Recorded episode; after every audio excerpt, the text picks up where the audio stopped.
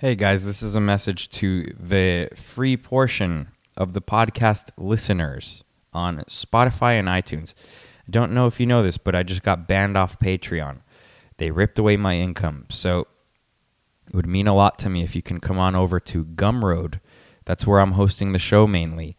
And the shows are usually an hour to an hour and a half long. So you're only getting five to 10 minutes here. It would be greatly appreciated if you can come on board Gumroad. Wrongop.gumroad.com, or you can find the link on wrongopinion.net. Oh, hi, I'm Josh Cash, and this is Wrong Opinion. Got to start the show today again, a little bit of uh, Kanye news. I know that it can be tiresome, and it also could feel like a, a distraction. Like, oh, pay attention to this, but not this which that I think that's true. I definitely think that's true. And I think if he just sticks in there, he'll come out alive and, you know, he'll be fine unless they actually kill him. But uh, I think it'll it'll be fine. And maybe the distraction isn't one massive thing. Maybe it's many little things. And maybe those many little things are how we get in a in the state that we're in now. Maybe that's how we get there, you know? And it's they inundate you with all this madness that is impossible to keep up with. And then before you know it, you think you're battling something over there, but then there's a hundred things happening there and you're defeated. So I wouldn't get too bogged down in the Kanye thing. And I've noticed this with even some some friends where you know some will text me like what do you think about this thing? And it's you know these are jewish people because i you know i'm jewish and i grew up with jewish people. And i'm like eh, i don't think it's a big deal. Like I, have looked into what he said. I, I don't understand what the big deal is. I literally don't understand what the problem is. And an example as to the million other things we're dealing with uh, i'm in costa rica so i'm in costa rica and I took my son yesterday for lunch somewhere where tourists go because I mean the town behind me is pretty much for tourism, so everyone speaks English here, and even the Ticos, the Costa Ricans, try to speak English because you know it's good for business. So I went to like a, a, a restaurant, and there was a family, a, a couple, husband wife, husband wife, uh, sitting at one table, and, and then their kids sitting at another table and it was like four or five kids. And I overhear it couldn't have been older than a seven year old girl. Seven year old girl explaining to the other kids who are even slightly younger, saying something like, no, non-binary. What non non-binary means is blah blah blah. You you don't really have a gender. Blah blah blah blah blah. And that's the conversation they're having. And I think that that, in a nutshell, should be the ma- the main thing we should really be worried about because kids are the future. And if that's the future, boy, are we fucked because it is the present. But, th- but it's our job to steer, you know, the next generation in the right direction. And clearly they're not. I'm in a third world country, you know, two and a half hour flight away from the United States. I'm not in you know, New York City. I'm not in Miami Beach, Florida. I'm in Costa Rica and I hear these kids having that conversation.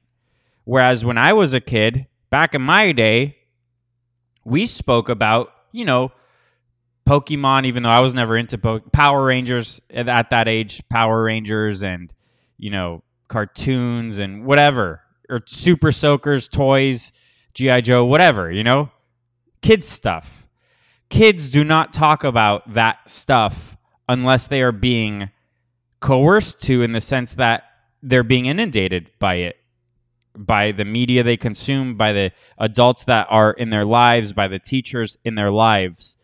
And i think that that is a very bad sign that that's what those kids were talking about.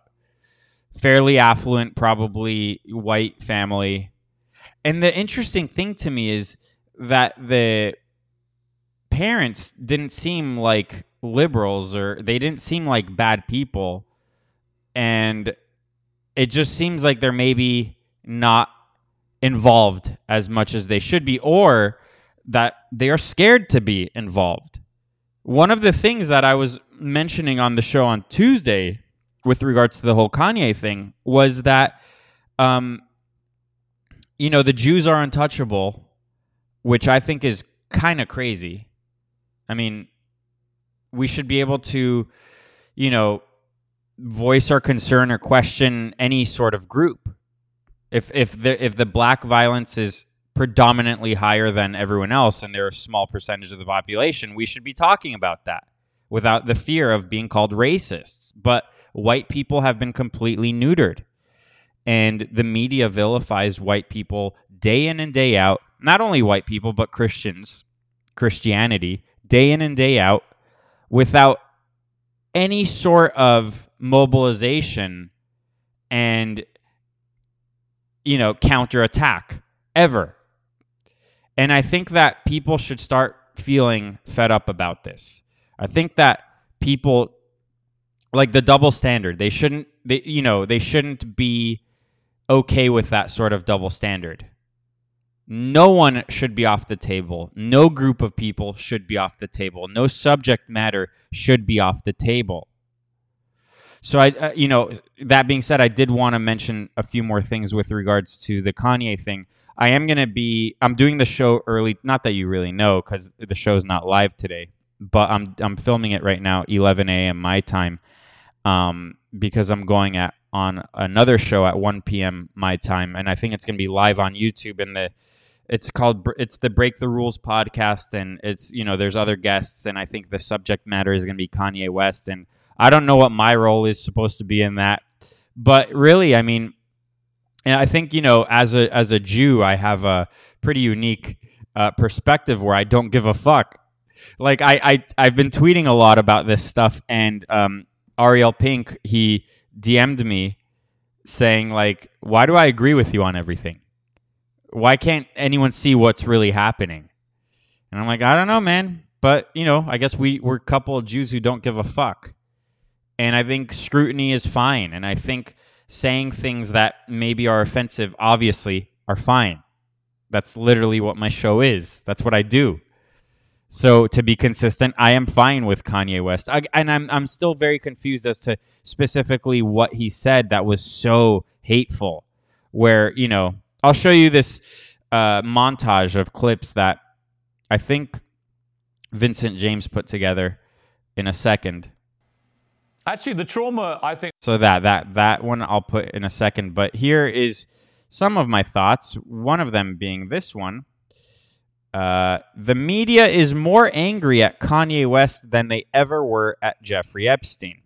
Slightly boomer take, but people seem to like it. Oh, oh close to four thousand likes on that one, and and that's kind of my point. It's it's it, but you could say the same thing about um, the the media is more upset at Kanye West than they ever were at George W. Bush, and and George W. Bush is completely fine in their eyes, and he killed over a million people with um, these illegal wars that should have never happened, and the, you know, or Obama with his drone strikes, or I mean, it's it, the list goes on and on and on.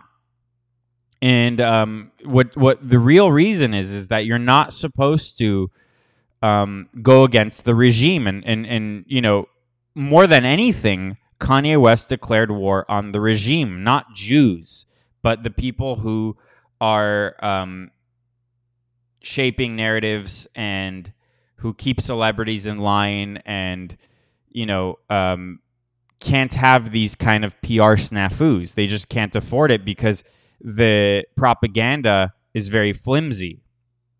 You can poke holes in it very quickly